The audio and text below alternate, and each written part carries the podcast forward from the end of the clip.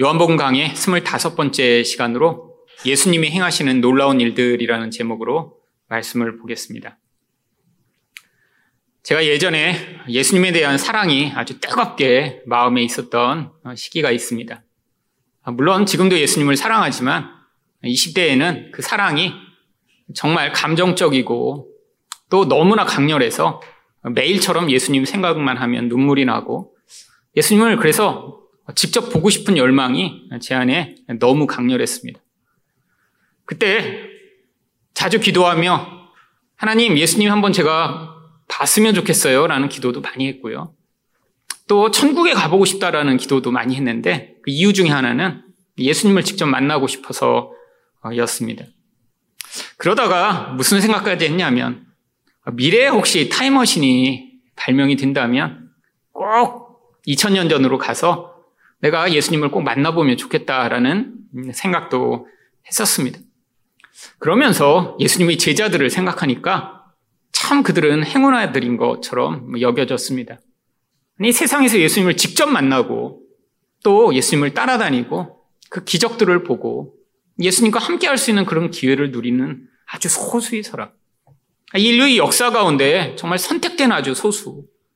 참 그들은 얼마나 참 좋았을까 라는 생각을 했죠. 그런데 제가 나중에 성경을 더 보다 보니까 혹시 제가 그 시절에 태어났다라고 하면 제 앞에 예수님이 나타났더라도 절대로 그 예수님을 하나님이라고 제가 받아들이지 않았을 것이라는 결론에 이르렀습니다. 제가 그토록 만나기 열망했던 그 예수님은 성경이 얘기하던 바로 그 예수님이 아니라 어쩌면 제가 만들어낸 너무나 완전하고 내 눈에 보기에 좋아 보이고 또 나의 모든 문제를 해결해 줄 수 있는 그런 하나님이었던 것이죠. 예수님이 2000년 전에 오셨을 때 그분은 어쩌면 너무 초라하고 볼품이 없고 배운 것도 없는 시골 총각에 불과했습니다. 그렇기 때문에 예수님이 자신을 하나님의 아들인 것으로 말씀하시자 사람들이 예수님을 죽이려고 한 것이 너무 당연한 것이었죠. 그래서 19절 상반절에 예수님이 그러므로라고 말씀을 시작하십니다.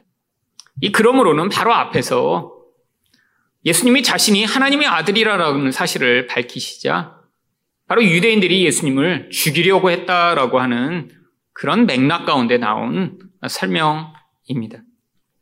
예수님은 자신이 말씀으로 38년 된 병자를 고치심으로 말미암아 하나님이심을 보여주셨는데 사람들은 그럼에도 불구하고 예수님을 절대 하나님으로 인정하지 않았기 때문이죠.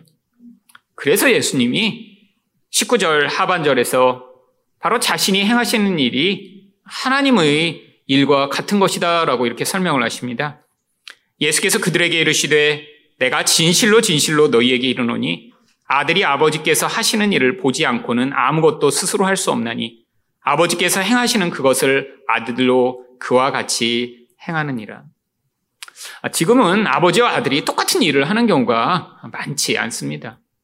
뭐 재벌이나 돼야 뭐 회사를 물려줘서 아버지가 하던 그 회사를 물려받죠. 일반적인 사람들은 특히 한국에 있어서는 아버지가 하는 일을 똑같이 따라하는 경우는 많지 않죠. 근데 고대에는 아버지가 하는 일을 그 아들이 물려받는 경우가 아주 당연한 것이고 흔한 것이었습니다. 바로 예수님이 목수라고 우리가 이야기하는 이유도 바로 예수님의 아버지가 목수였기 때문이죠. 그래서 그 아들은 그 아버지를 어려서부터 보면서 아버지의 그 모든 행동을 따라 배우게 되는 것입니다. 지금 집에서 우리가 뭐 밥 먹는 습관이나 생활 습관을 따라하는 것이 아니라 특별히 어떤 일에 있어서 아버지가 하던 그 직업을 그대로 배워 따라 하다가 아버지와 같은 그런 실력과 그런 행동을 하게 되는 것이죠. 예수님이 바로 그 말씀을 하고 계신 거예요. 내가 지금 하고 있는 이 모든 일은 그냥 나 혼자 하는 것이 아니라 하나님이 하시는 것들을 그대로 본 뒤에 내가 그것들을 너희한테 행하는 것이다 라고 하는 것이죠. 아, 이것은 오직 예수님만 하실 수 있는 것입니다. 왜죠? 여러분, 사람이라면 누군가 하고 있는 것을 옆에서 보다가 따라할 수 있지만 하나님은 아무도 볼 수도 없으며 그래서 그분이 행하시는 것을 알 수 없기 때문이죠. 결국 하나님의 행하시는 일을 그대로 따라할 수 있다는 것은 예수님 또한 하나님과 같은 분이며 또한 이 인간과는 다른 존재임을 보여주시고 계신 것입니다. 그런데 왜 하나님은 자신이 행하시는 모든 일을 예수님에게 다 그대로 보여주신 것일까요? 20절 상반절에서 예수님이 이렇게 말씀하십니다. 아버지께서 아들을 사랑하사 자기가 행하시는 것을 다 아들에게 보이시고 그냥 예수님에게 아들이니까 가르쳐 주신 것이 아니라 깊은 사랑의 관계 안에서 바로 하나님과 똑같은 일을 하실 수 있게 되었다라고 하는 것입니다. 그런데 이 말씀을 특별히 지금 예수님을 죽이고자 하는 사람들에게 말씀하고 계신 거예요. 무엇 때문에 예수님을 죽이고자 했죠? 한 가지는 안식일에 예수님이 어떤 병자에게 병을 고치신 뒤에 그가 자리를 들고 걸어가라고 하는 안식일을 깨뜨려셨기 때문입니다. 여러분, 사람들이 당시 안식일을 이렇게 열심히 지킨 이유가 무엇일까요? 바로 하나님의 인정과 또한 하나님의 그런 사랑을 받고자 하는 마음 때문이죠. 그들은 그렇게 생각했습니다. 우리가 이렇게 열심히 안식일을 지키면 하나님이 우리를 인정하시고 더 많은 복을 베풀어 주실 것이다 라고요. 여러분, 그런데 이렇게 안식일을 열심히 지킨다고 그들이 하나님을 볼 수 있나요? 아니요. 아니, 그들은 열심히 안식일을 지킨다고 생각하고 있지만 어쩌면 하나님과 아무런 관계가 없는 상태에 있는 것입니다. 오히려 예수님은 안식일을 그들이 볼 때는 다 깨뜨리시는 분처럼 보였는데 예수님이 스스로 나는 하나님과 이런 깊은 관계 가운데 있다. 아, 그래서 하나님이 하시는 일을 내가 똑같이 한다라고 말씀하고 계신 것이죠. 아니, 그런데 예수님이 아주 파격적이고 충격적인 말씀을 더하십니다. 20절 하반절입니다. 또 그보다 더 큰 일을 보이사 너희로 놀랍게 여기게 하시리라. 아니, 하나님이 행하시는 일을 하신다라고 하는 것에서 끝난 게 아니라 그보다도 더 놀라운 일을 너희한테 보여서 너희로 놀라게 하겠다라고 말씀하고 계신 것이죠. 그렇다면 도대체 예수님이 행하시는 이 놀라운 일은 무엇인가요? 첫 번째로 죽은 자들을 살리는 일입니다. 21절 상반절 말씀입니다. 아버지께서 죽은 자들을 일으켜 살리신 같이. 여러분, 하나님이 뭐 직접 오셔서 죽은 자를 살리시지는 않았습니다. 그런데 구약 성경에서 바로 하나님의 능력으로 말미암아 선지자들이 이 죽은 자들을 살렸던 일들이 여러 번 있었죠. 가장 대표적인 경우가 바로 엘리야가 살렸던 사렙다 과부의 아들입니다. 열왕기상 17장 17절과 22절을 보시면 이일 후에 그 집 주인 되는 여인의 아들이 병들어 증세가 심히 위중하다가 숨이 끊어진지라 여호와께서 엘리야의 소리를 들으심으로 그 아이 혼이 몸으로 돌아오고 살아난지라 엘리야가 자신의 능력으로 죽은 사람을 살린 게 아닙니다. 하나님이 그의 기도를 들으시고 하나님이 살려주신 것이죠. 결국 사람이라고 하는 이런 간접적인 도구를 사용하셨지만 하나님이 이렇게 죽은 자를 구약에서 살려내셨습니다. 여러분, 이건 놀라운 일이죠. 아, 세상에서 죽은 자가 살아나는 것처럼 놀라운 일이 어디 있나요? 여러분, 그런데 예수님이 이거보다 더 놀라운 일을 행하신대요. 그래서 우리로 하여금 아, 그것으로 알미암아 놀라게 하실 것이래요. 바로 그 이야기가 21절 하반절입니다. 아들도 자기가 원하는 자들을 살리느니라. 여러분, 구약에서 이렇게 하나님이 죽은 자들을 살리신 것보다 더 놀라운 예수님이 이렇게 살려내시는 일은 무엇을 의미하는 것인가요? 바로 영혼이 죽은 자들을 살리시는 것입니다. 여러분, 우리가 볼 때는 이렇게 육체적으로 죽은 자가 살아나는 것, 이것처럼 놀라운 일은 없을 것입니다. 여기 계신 어떤 분도 죽은 자가 이렇게 다시 살아났다라고 하는 것을 직접 보거나 경험하는 것은 불가능하겠죠. 가끔씩 해외 토픽에 보면 죽은 줄 알고 이렇게 장사를 지냈는데 아, 며칠 후에 무덤에서 다시 이렇게 살아나서 깨어났더라라는 이야기들을 우리는 듣습니다. 여러분, 해외 토픽에 날 만한 그런 일이죠. 근데 정말 죽었던 것일까요? 아닙니다. 아마 심장이 느리게 뛰거나 아, 기절 상태가 아주 심해서 사람들이 착각한 그런 경우겠죠. 아, 진짜 성경에 나오듯이 나사로처럼 완전히 죽었다가 아, 썩어서 냄새가 나는 그런 상황에서 다시 살아나는 경우는 있을 수 없습니다. 그런데 하나님의 입장에서 보면 아, 이렇게 육신으로 죽었다 살아나는 것 우리 입장에서는 너무 놀라운 일이지만 이것은 아무것도 아닌 일입니다. 왜? 하나님은 무에서 유를 만드실 수 있는 분이시거든요. 아, 그러니까 지금 흙으로도 살아있는 인간을 만드실 수 있는 분인데, 아니, 살아있던 인간이 죽었다가 다시 살아나는 것쯤은 하나님께는 어려운 것이 아니죠. 근데 예수님이 행하시는 이렇게 죽은 자가 살아나는 것은 왜 더 놀랍고 더 큰 일인가요? 바로 영원히 죽은 자가 살아나기 위해서는 죄 문제가 해결되어야 하기 때문입니다. 여러분, 성경에서 이렇게 육신으로 죽었다가 살아난 사람이 구약에도 신약에도 있습니다. 그런데 이렇게 육신만 죽었다가 살아난 사람은 결국 어떤 운명을 다시 경험하게 되나요? 결국 또 시간이 지나면 죽게 됩니다. 여러분, 예수님이 살리셨던 나사로, 아니, 그 이후로 계속 살았나요? 아니요. 아니, 우리는 성경에 기록이 없어서 모르지만 아마 몇십 년이 지나 나이가 들어 또 죽었겠죠. 여러분, 이 육신이라는 것은 결국 한계에 도달하면 죽음이라는 것을 경험하게 되어 있습니다. 그런데 이 인간의 영혼은 죽지 않기 때문이죠.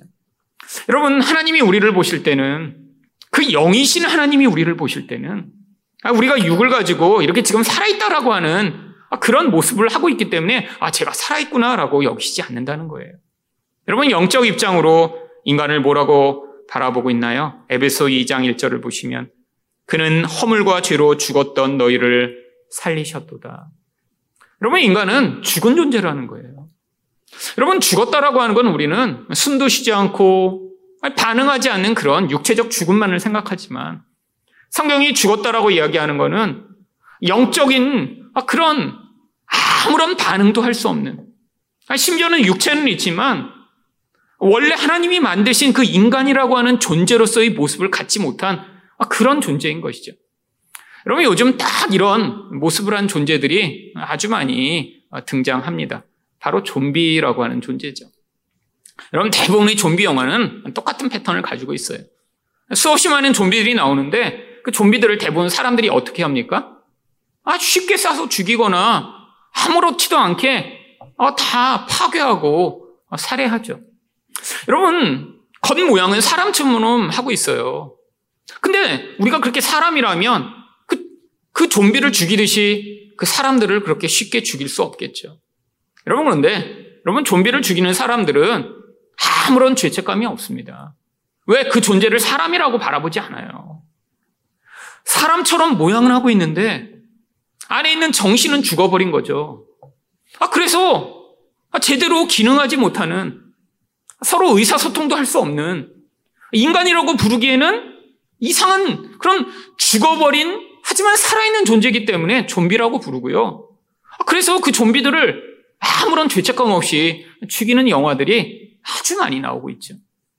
여러분, 근데 이 영적 상태가 바로 인간에게 적용하여 보면 영적으로 죽은 이 인간이 하나님의 입장에서는 좀비와 같은 존재입니다.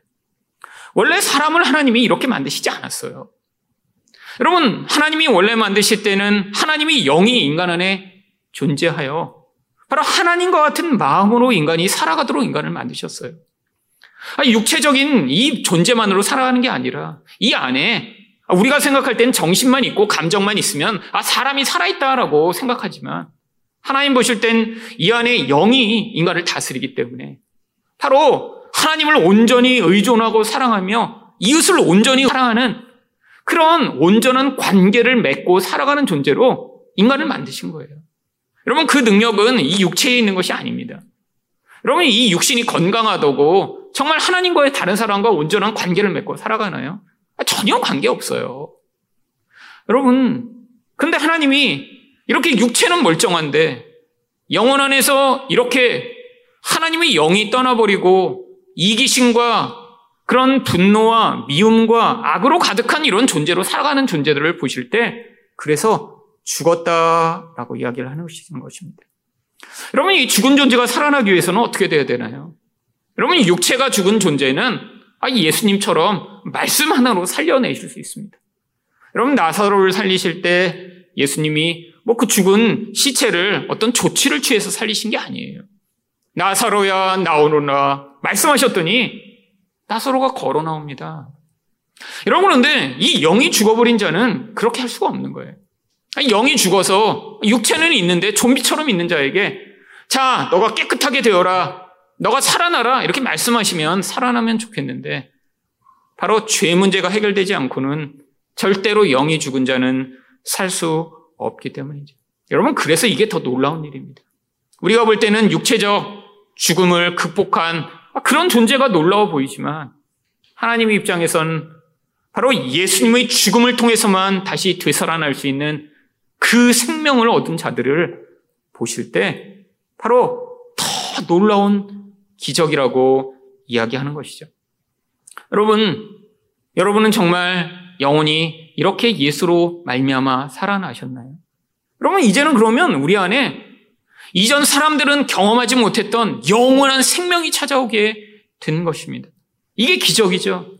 여러분 세상에서 사람들이 어떤 놀라운 기적들을 경험하기를 원합니다. 아, 특별히 어떤 기적과 같은 일을 경험해 그게 나에게 엄청난 유익을 받게 되기를 원하죠. 근데 그거보다 더 놀라운 기적이 바로 죽었던 자가 살아나 영생을 누리게 되는 것입니다. 그래서 요한복음 11장 25절과 26절은 이렇게 이야기합니다. 예수께서 이르시되 나는 부활이요 생명이니 나를 믿는 자는 죽어도 살겠고 무릇 살아서 나를 믿는 자는 영원히 죽지 아니하리니 이것을 내가 믿느냐. 여러분 이 영생의 약속이요. 여러분 예수님을 우리가 이렇게 믿게 되었을 때 하나님이 죽은 자가 살아나는 것보다 더 놀라운 영생을 우리에게 허락하셨는데 많은 사람들이 영생을 이렇게 선물 받고도 그게 얼마나 놀라운 것인가 하나님께 감사하고 또한 감격하는 경우가 많지 않습니다. 여러분, 어떤 큰 병에 걸렸다 낫게 되면 엄청나게 감사하겠죠. 왜? 잘 안 일어나는 일이니까요. 근데 이미 우리는 죽었던 자가 살아난 더 놀라운 기적을 경험하고 있는 것입니다. 물론, 이게 믿음으로만 우리가 이 사실을 깨닫고 반응하고 이것으로 말미암아 아, 정말 이게 얼마나 놀라운 것인가 알게 되겠죠. 우리 생각과 우리 판단이 육신적인 데만 머물러 있다면 아, 이런 놀라운 은혜와 이런 놀라운 능력을 우리가 소유하고도 이게 우리에게 아무런 영향력을 미치지 못할 수도 있습니다. 하지만 성경에서 정말 놀라운 믿음으로 말미암아 살아갔던 믿음의 선진들은 바로 이 부활의 능력으로 말미암아 바로 그들이 고난과 박해를 이겨내며 이 땅에서 넉넉히 이기는 삶을 살 수 있었죠. 여러분 믿음의 이야기가 가득 나와 있는 히브리서 11장을 보시면 35절에 특별히 이 부활에 대한 믿음이 어떤 영향력을 미쳤는데 이렇게 이야기합니다. 여자들은 믿음으로 자기 죽은 자들을 부활로 받아들이기도 하며 또 어떤 이들은 더 좋은 부활을 얻고자 하여 심한 고문을 받되 구차히 풀려나기를 원하지 아니하였으며. 여러분, 초대교회의 상황을 보여주고 있는 것이죠.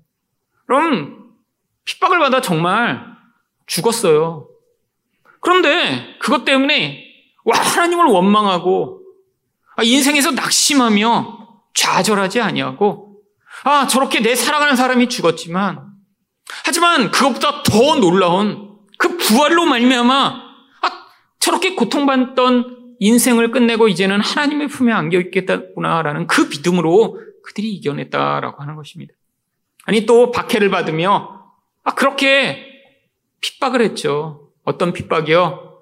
네가 예수를 부인하면 풀려나게 해주겠다고. 여러분 그런데 구차히 아, 그러한 것들을 받아들이지 아니하고 더 좋은 부활을 받고자 그 고난을 이겨냈다라고 하는 것입니다. 여러분 일본에 기독교가 한국보다 훨씬 오래전에 전파되었습니다. 네덜란드 사람들을 통해 무역선이 오래전부터 오가며 뭐 일본에는 한 마을 한 지역이 아, 이렇게 다 예수를 믿는 사람들이 나타났던 경우가 있어요. 근데 그게 얼마나 오래됐냐면 임진왜란도 더 전부터 일본에는 기독교 신자들이 생겼고요. 한 지역 전체가 다 예수를 믿어 심지어는 임진왜란 때 한국을 침공했던 일본의 장수 중에 한 명은 십자가를 깃발로 들고 한국을 침공했다라고까지 합니다. 그런데 그렇게 과거에 번성했던 기독교가 중간에 엄청난 핍박을 당하기 시작합니다. 바로 기독교가 이렇게 자기들이 세력을 가지면서 중앙 집권화를 원했던 그런 막부에서 이 기독교를 이제 핍박을 가하기 시작했죠.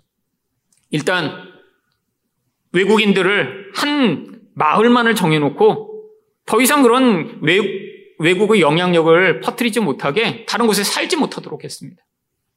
심지어는 일본 사람들이 그런 외국의 문부를 개인적으로 받아올까봐 개인이 배를 타고 나가서 외국 사람을 접촉하거나 그러면 잡아서 무조건 사용을 시켰어요. 아, 그리고 이렇게 한 지역적으로 예수를 믿는 사람들이 나타난 그 지역 사람들은 데려다가 한명 한 명 그들의 신앙을 묻기 시작했어요. 아, 그들이 예수를 믿는다고 하면 죽이고 나는 예수를 안 믿겠다라고 하면 살리는 일들을 하며 압박하기 시작했습니다. 그래서 한 차례 엄청난 핍박이 지나갔어요. 근데 중앙 정부에서 생각해 보니까 아직도 완전히 끝나지 않은 것 같아요. 그래서 그들이 최후로 사용했던 게 바로 성경책이나 당시에 전파됐던 뭐 기독교는 카톨릭이었기 때문에 바로 예수님이나 마리아의 그런 그림을 놓고 그 그림을 짓밟거나 침을 뱉는 사람들은 예수를 안 믿는 사람이라고 인정을 하고 그걸 그렇게 하지 못하는 사람들은 이제 다 죽이기로 하고 사람들을 모아놓고 그 지역 사람 전체를 이제 한명 한 명 테스트하기 시작했습니다. 이미 한 차례 다 핍박이 지나갔어요. 근데 말로는 아, 난 예수를 안 믿어라고 했던 사람도 성경을 짓밟거나 예수님의 얼굴을 발로 짓밟고 침을 뱉어야 되니까 거기서 통과하지 못한 사람들이 많이 생겼던 것입니다. 결국엔 수십만 명이 죽임을 당했습니다. 여러분, 이런 엄청난 핍박 가운데도 사람들이 자기 믿음을 지켰던 거죠. 여러분, 어느 곳이나 기독교가 전파되는 곳에는 아, 이런 믿음을 테스트하는 일들이 분명히 존재하죠. 여러분, 근데 만약에 이 땅의 삶이 전부라면, 아니, 이렇게 어떻게 보면 개 죽음을 당한 것처럼 죽임을 당한 사람들의 인생은 얼마나 비참하고 안타까운 일일까요? 여러분, 그래서 성경이 이야기하는 것입니다. 아, 그들이 그런 선택을 할 수 있었던 이유가 바로 이 땅의 삶을 뛰어넘는 더 놀랍고 더 아름답고 더 영원한 하나님의 나라가 존재하고 있다고. 여러분, 나이가 드시며 인생을 사시다 보니까 점점 이 땅이 좋아지고, 아, 이 세상이 너무 완전한 것 같고, 아, 그래서 나는 이 세상에서 더 오래오래 행복하게 살아야겠다라는 생각을 하시나요? 아니, 저는 오히려 예전보다 나이를 많이 먹었잖아요. 제가 예수님을 이제 인격적으로 깊이 만나고, 아, 미래에 정말 지금보다는 나은 인생이 펼쳐질 거야 라는 그런 꿈이 있던 시절이 있습니다. 여러분, 나이가 들수록 근데 점점 많이 드는 생각이, 아, 이 땅의 인생은 정말 아무것도 아니구나. 하나님 나라가 없다면 정말 얼마나 허무한가. 여러분, 그때 뭐가 찾아오나요? 바로 권태가 찾아오게 되죠. 여러분, 그런데 세상 사람은 그 권태를 이기기 위해 더 자극적 요소를 추구합니다. 더 몸부림을 쳐요. 자기를 자꾸 더 자극적 것으로 행복하게 만들려고 애쓰고 노력하죠.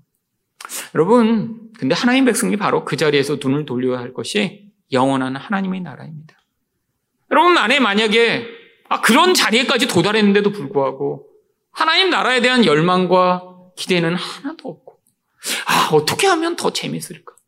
어떻게 하면 더 맛있는 걸 먹을까? 어떻게 하면 나를 더 편안하게 할까만 여러분의 마음에 가득한 채로 살아가고 있다면 여러분은 지금 믿음의 삶을 살고 있는 것이 아니라 오히려 믿음과 반대된 이 세상의 영에 사로잡혀 어쩌면 하나님이 진짜 좋은 것을 우리에게 주셨는데 그 좋은 것을 생각하지도 누리지도 못하는 그런 땅에 메어진 삶을 살아가고 있는 것은 아닌가요? 여러분, 예수님이 분명히 말씀하셨어요. 내가 더 놀라운 것을 너희에게 보여주겠다. 여러분, 우리가 누리는 이 영원한 생명이 이 놀라운 것입니다. 그렇다면 이 놀라운 것으로 알미암아 우리 삶의 이 권태를 벗어나 하나님 나라를 소망하며 아니, 이 땅에서 우리가 어떤 어려움이 있더라도, 아니, 어떤 어려움이 있어도 과거에 초대교회의 성도들이 당했던 것 같은 그런 핍박과 죽음과 같은 어려움이 있을까요? 하지만 우리가 일상에서 당하는 그 어려움조차 이 부활의 생명의 능력으로 이겨내시는 여러분 되시기를 축원드립니다. 두 번째로 예수님이 행하시는 놀라운 일들은 무엇인가요? 심판을 행하시는 일입니다. 22절 말씀하십니다. 22절 말씀을 보겠습니다. 아버지께서 아무도 심판하지 아니하시고 심판을 다 아들에게 맡기셨으니. 왜 하나님이 직접 심판하시지 않는 것일까요? 여러분, 바로 하나님이 이 모든 심판의 권한을 예수님께 맡기셨기 때문입니다. 23절을 말씀을 보시면 이는 모든 사람으로 아버지를 공경하는 것 같이 아들을 공경하게 하려 하심이라. 아들을 공경하지 아니하는 자는 그를 보내신 아버지도 공경하지 아니하느니라.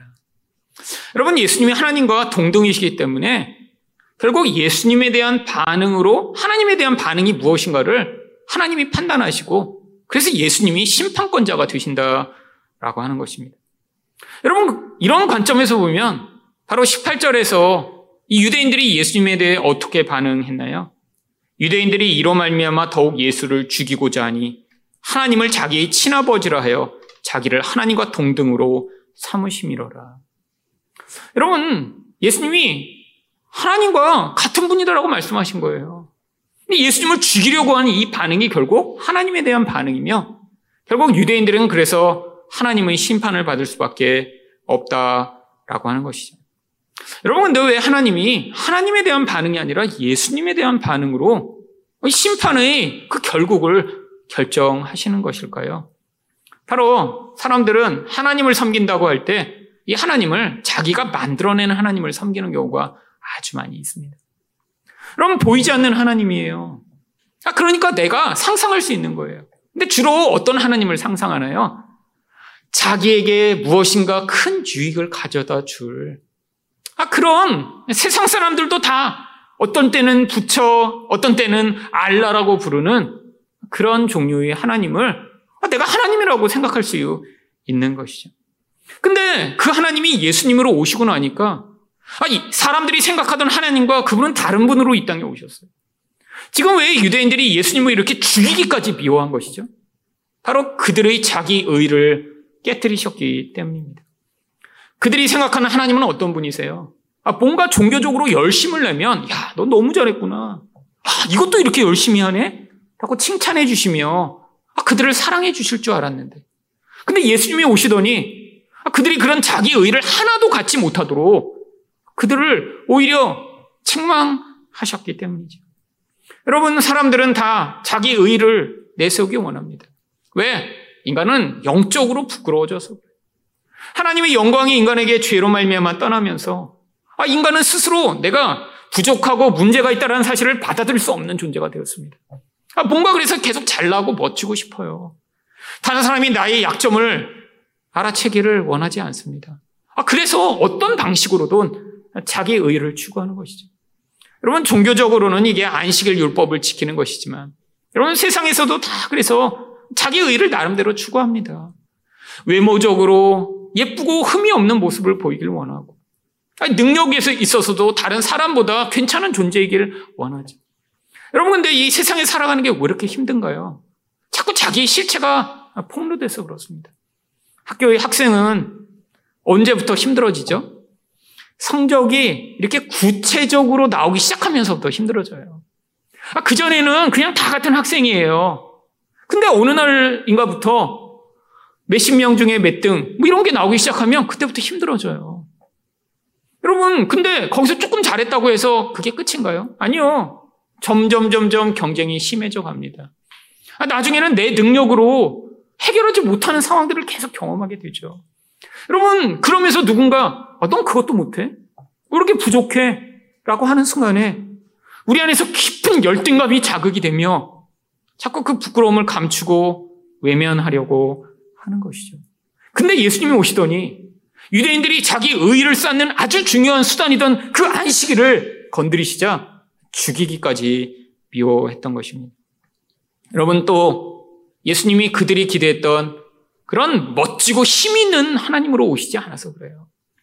여러분, 제가 처음에도 말씀드렸지만 예수님을 아마 직접 만난다면 어, 이런 분이 하나님이야? 라고 반응할 만한 게 그런 예수님이에요. 여러분 성경이 명확히 얘기합니다. 흠모할 만한 것이 하나도 없더라. 여러분 그냥 만났으면 정말 시골 총각이죠. 여러분 제가 지금 나이 들어보니까 한 서른 살 정도는 정말 정말 어리게 보여요. 여러분 예수님이 사역 시작하실 때 겨우 서른이었어요. 여러분 예수님이 뭔가 외적으로도 멋지고 아주 준비된 모습으로 오신 게 아니에요. 그냥 동네에서 목수일 하시다가 배운 그런 학력도 없이 오셨어요. 아니 화려하고 멋진 그런 아니 뭐 어떤 왕가에서 태어나 오신 것이 아니라 그냥 동네 청년에 불과하죠. 여러분 사람들이 왜 하나님을 이런 멋진 모습으로 상상할까요? 그 하나님이 가지신 힘을 자신이 받아서 나의 것으로 누리고자 하는 열망 때문이죠. 여러분 이게 바로 민속 메시아 사상입니다. 여러분 우리 모두 다 하나님을 믿는다고 할 때 바로 내가 만든 그런 하나님을 하나님으로 믿는 경우가 많아요. 여러분 그래서 우리가 예수님을 통해 하나님이 어떻게 우리에게 나타나셨는지를 보아야 합니다. 여러분 근데 이게 영적으로 믿음의 눈이 열리지 않으면 절대로 변할 수 없는 거예요. 여러분 예수님의 제자들이 예수님을 3년간 따라다녔습니다. 아, 심지어는 예수님이 죽으신 것을 봤고요. 부활하신 것을 봤어요. 아, 그리고 나서 예수님이 이제 승천하시는 것을 보려고 그 앞에 와서 서 있습니다. 근데 마지막에 예수님께 물어본 것이 무엇인가요? 사도행전 1장 6절. 그들이 모였을 때 예수께 여짜와 이르되 주께서 이스라엘 나라를 회복하심이 이때니까? 여러분 마지막 순간에 물어본 게 이스라엘을 회복하심이 이때입니까? 여러분 그들이 기대했던 이스라엘의 회복은 무엇인가요? 아, 과거처럼 지금 로마의 압제로부터 그들이 자유를 얻어 나라가 부강하고 주변 나라들을 다 통치하며 경제적으로도 풍요하며 배고프지 않고 잘 살게 되는 그런 나라를 꿈꿨던 거죠. 여러분 예수님을 3년 따라다니고 예수님의 죽음과 부활을 목격한 사람들의 반응이 이런 반응이에요. 여러분 이런 반응을 하던 사람들이 언제 변하기 시작하죠? 바로 오순절에 성령을 받고 그들의 눈이 열립니다. 여러분 이스라엘은 영원히 그냥 계속 망해 있어요. 아, 로마가 여전히 더 강성해집니다. 그 강성함이 너무 강해서 이제는 하나님 백성들을 다 죽이는 그런 권세를 가진 강력한 나라가 됐어요. 당시에 세계라고 알려진 모든 곳을 로마가 통치하는 그런 지경에 이르렀습니다. 근데 아, 예수님이 승천하시는 앞에서 이렇게 질문했던 제자들이 그런 강성한 로마 앞에서 중들지 않습니다. 여러분 요한계시록을 보세요. 용이 세상에 나를 띠고 머리가 일곱 개, 뿔이 열 개인 용이 세상을 통치하고 사람들을 죽여요. 그런데 요한이 거기서 봤던 환상 속에서 예수님은 어떤 분이신가요? 그런 세상을 통치하시는 분이십니다. 다시 오셔서 용의 머리를 짓밟고 이 온 세상을 통치하시며 만왕의 왕이며 만주의 주가 되시는 분으로 임하실 것을 그는 그런 현실 가운데 눈으로 볼 수 있었던 것이죠. 여러분, 이게 바로 예수님이 세상을 심판하시는 분으로 오시는 것입니다. 여러분, 예수님을 여러분이 어떻게 바라보고 계신가요? 여전히 나의 문제를 해결해 주는 그런 신 정도로 바라보고 계시다면 여러분은 믿음의 생활을 할수록 더 낙심하는 경우가 많을 거예요. 왜? 아, 예수 잘 믿으면 세상 사람보다 뭔가 더 나아지고, 아니, 세상 사람들이 겪는 문제를 겪지 않으며, 아니, 뭔가 문제가 생길 때마다 하나님이 나타나셔서 도와주실 것이라고 생각하는데, 여러분, 그렇지 않다라는 거예요. 여러분, 믿음의 눈으로 바라보면, 오히려 이런 세상의 문제와 상황과 어쩌면 고통을 겪어가며, 하나님 백성들은 이 세상을 사랑하고 의존하는 것에서 하나님을 향한 사랑과 의존으로 우리 마음의 중심이 변해가며 성경이 얘기하는 진짜 믿음의 사람, 진짜 성숙한 사람으로 변해갈 수 있는 것이죠. 여러분, 그래서 예수님이 여전히 우리 눈에 힘이 약한 것처럼 보일 때가 많이 있습니다. 아니, 기도를 열심히 하면 예수님이 나타나셔서 짠! 병도 낫게 해주고 경제적 문제도 해결해주며 나의 모든 것들을 해결해주는 그런 하나님이라면 우리는 여전히 야 예수님이 이렇게 힘이 강하네 라고 믿고 있겠죠. 여러분 근데 이런 약한 모습으로 여전히 나타나고 있는데 참 하나님의 백성들은 그 과정을 통해 우리 안에 있는 욕심을 발견하고 자아가 깨어져 나가며 아, 진짜 하나님의 나라가 얼마나 영광스럽고 찬란한 것인 것을 배워 나가게 되는 것입니다. 여러분, 많은 사람들이 이 예수님 앞에 그래서 심판의 길이 달라지는 거예요. 예수를 오래 믿는다고 하지만 여전히 내 나라를 위해, 나의 영광을 위해 그 예수를 이용하고자 했던 사람들은 예수로 말미암아 실망하게 될 것이고, 하지만 그 예수를 진짜 만나 그 예수님 앞에 복종하며 내 나라를 포기하고 하나님 나라를 받아들이며 그분이 통치에 순종하는 자들은 오히려 그 통치가 가져오는 더 찬란하고 영광스럽고 귀한 하나님 나라의 은혜를 맛보게 되는 것입니다. 바로 이 예수님을 통해 죽었던 자가 살아나며 바로 이 예수님 통해 이 심판을 통과하는 여러분 되시기를 예수 그리스도 이름으로 축원드립니다.